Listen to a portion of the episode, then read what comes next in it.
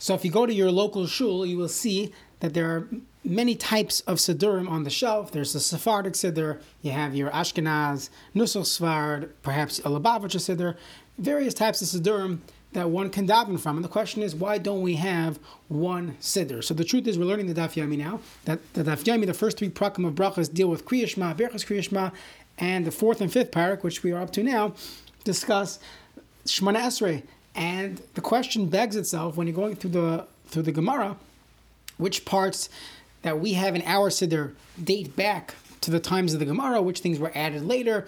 Sometimes we have different words that we use in place of what is specifically uh, said in the Gemara. So people have been asking, and, and myself included, curious why or where does our current siddur come from? So the truth is, we have to really go back.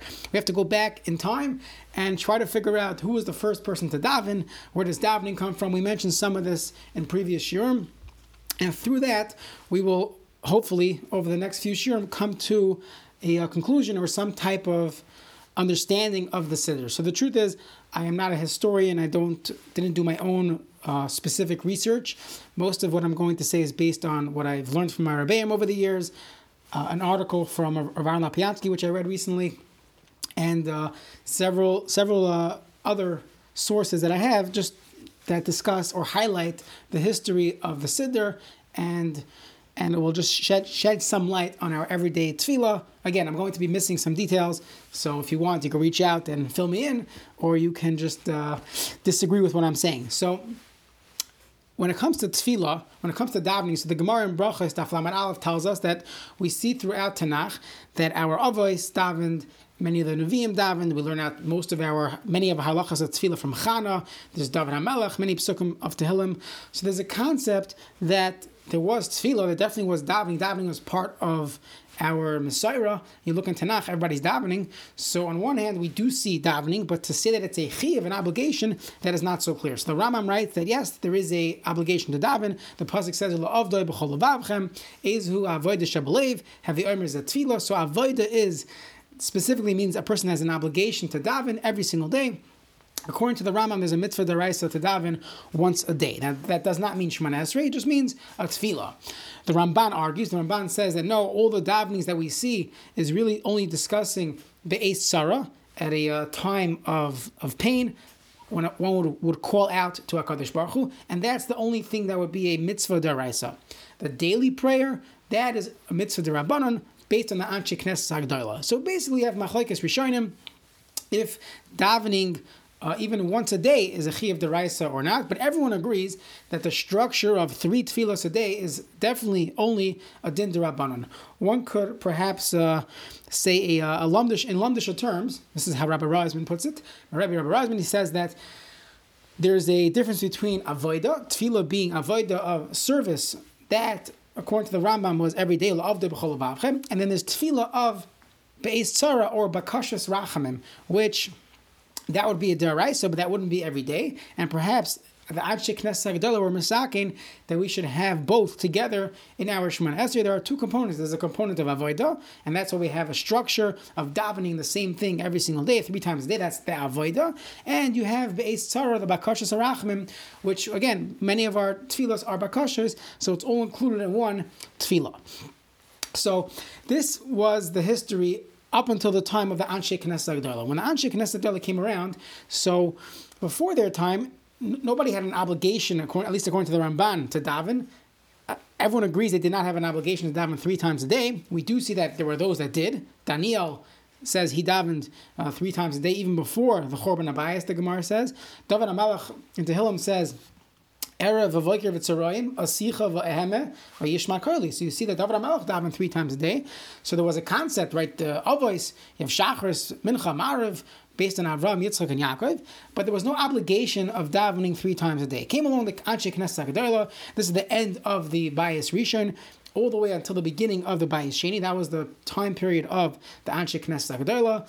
Some of the names we are more familiar with would be Ezra and uh, and Mordechai from the Purim story, and the final one was the was Shimon Tzadik. We know from the Mishnah and Avos, Hayu Mishiyari Knesset Hagdola. So they, the Anshe Knesset created the framework for tefillah. They created they created the framework for davening, and that's how we. This is the the origin of tefillah of davening as we know it. The framework of davening of davening three times a day. All that. So there's a uh, question of why specifically now. So a few things. Number one is that Bisman Habayis Rishon, we did many Averis of Avodah Zarah, Gilei Rayish, Vichas Damim. So perhaps the Anshe Knesset Agdala felt the need for us to have a stronger connection with HaKadosh Baruch Hu. Additionally, as the Mabit writes, that there was a certain hashras hashchina that we, we enjoyed during the Bayis Rishon that we no longer were able to enjoy, even in the Bayis Sheni. During the times of the second Beis Hamikdash, we did not have that level of hashras hashchina, and therefore there was a need to daven. And the Mabit adds that there was a specific takana of having of davening with a minyan of tefillah b'tzibur.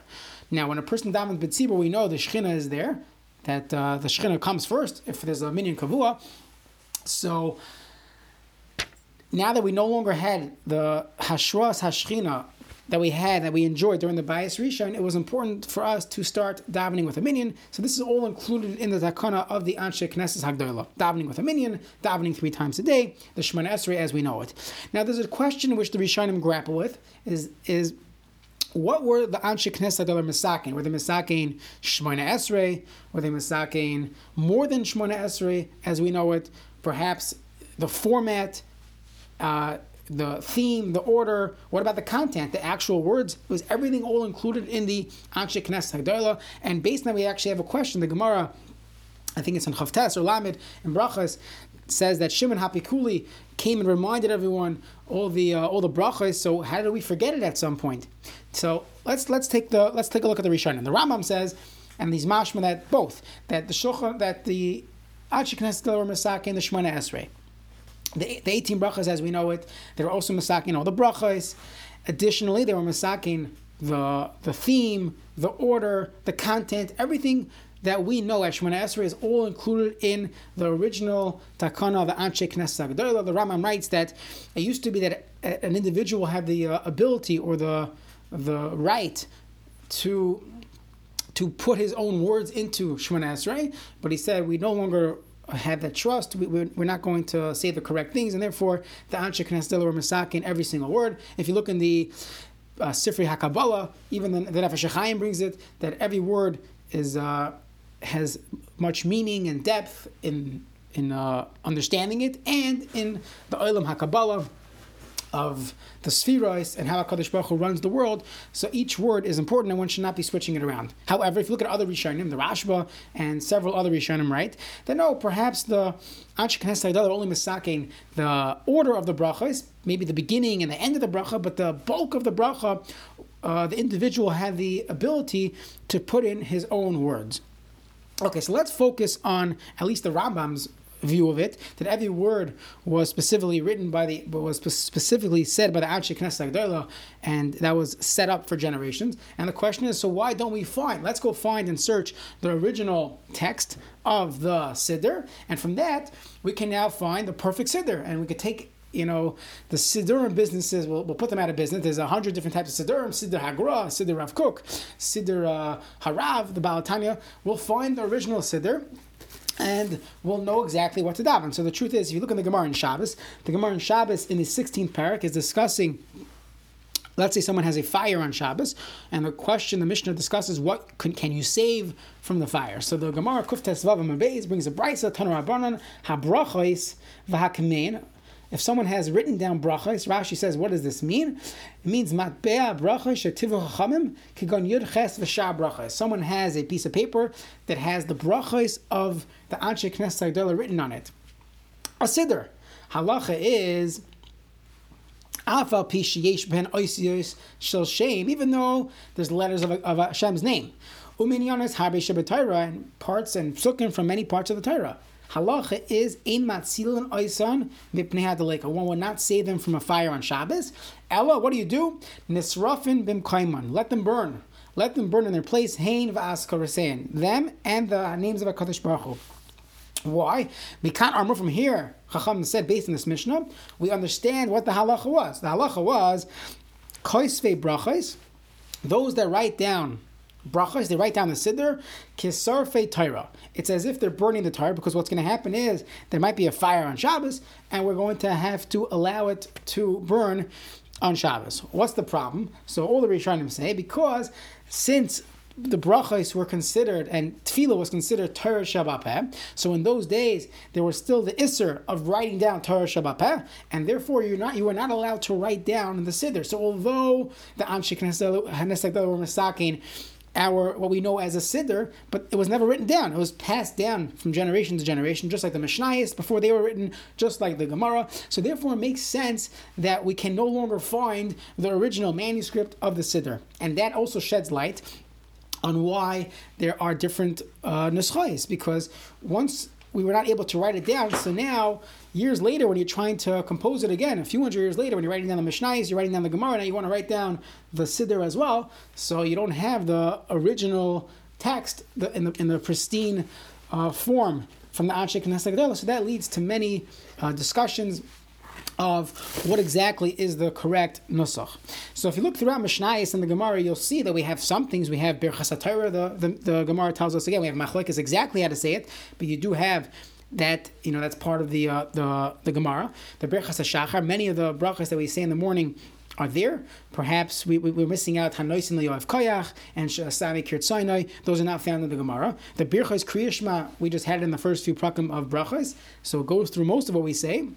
Yaitzer and Ahava Rabbah. Even Tachanun, to some extent, is mentioned in the in the Gemara. We definitely have Shmona Esrei.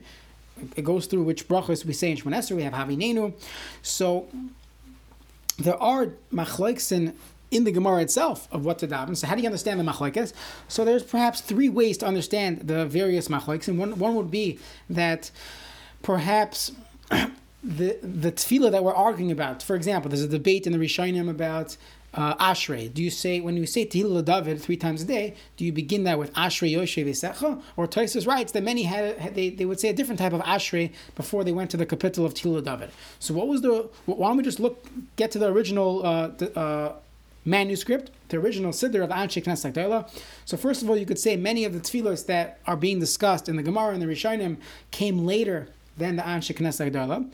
Number two would be that perhaps they were forgotten, as we mentioned they might have been forgotten based on the fact that it couldn't be written down. Additionally, we didn't mention this before. The Divrei Yoel writes, and this is uh, based on the the the lumdus, the lumdus we said before, that there's, there's a difference between davening as avoida and davening as bakasha sarachmim. When a person davens as avoida, so during the Zman of Beis Hamikdash Hasheni, it could be they didn't have to daven the same way, the same uh, order that they had to when there's no longer a, a, bias. Why? Because when it comes to the avodah of of uh, avodah and there's a structure of tefillah. Perhaps when we had a Beis Hamikdash, we no longer needed that structure. There was still a takana to daven three times a day, but perhaps it was loose. The the text was loose, and one was able to say whatever he wanted because all they were doing was bakasha sarachmim of davening for rachmanas. Well, now that we no longer have a Beis Hamikdash, so even our our Shemana Esrei becomes some type of an avoida of davening a specific text.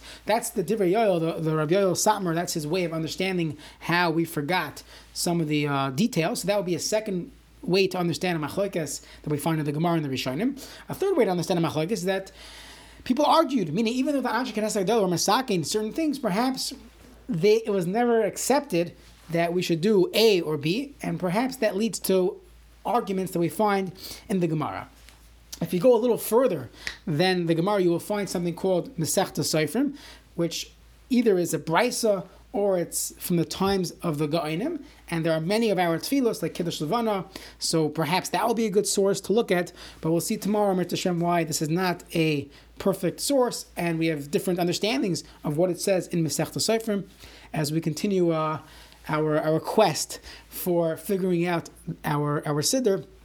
So Mir Hashem tomorrow we'll we'll get back into it.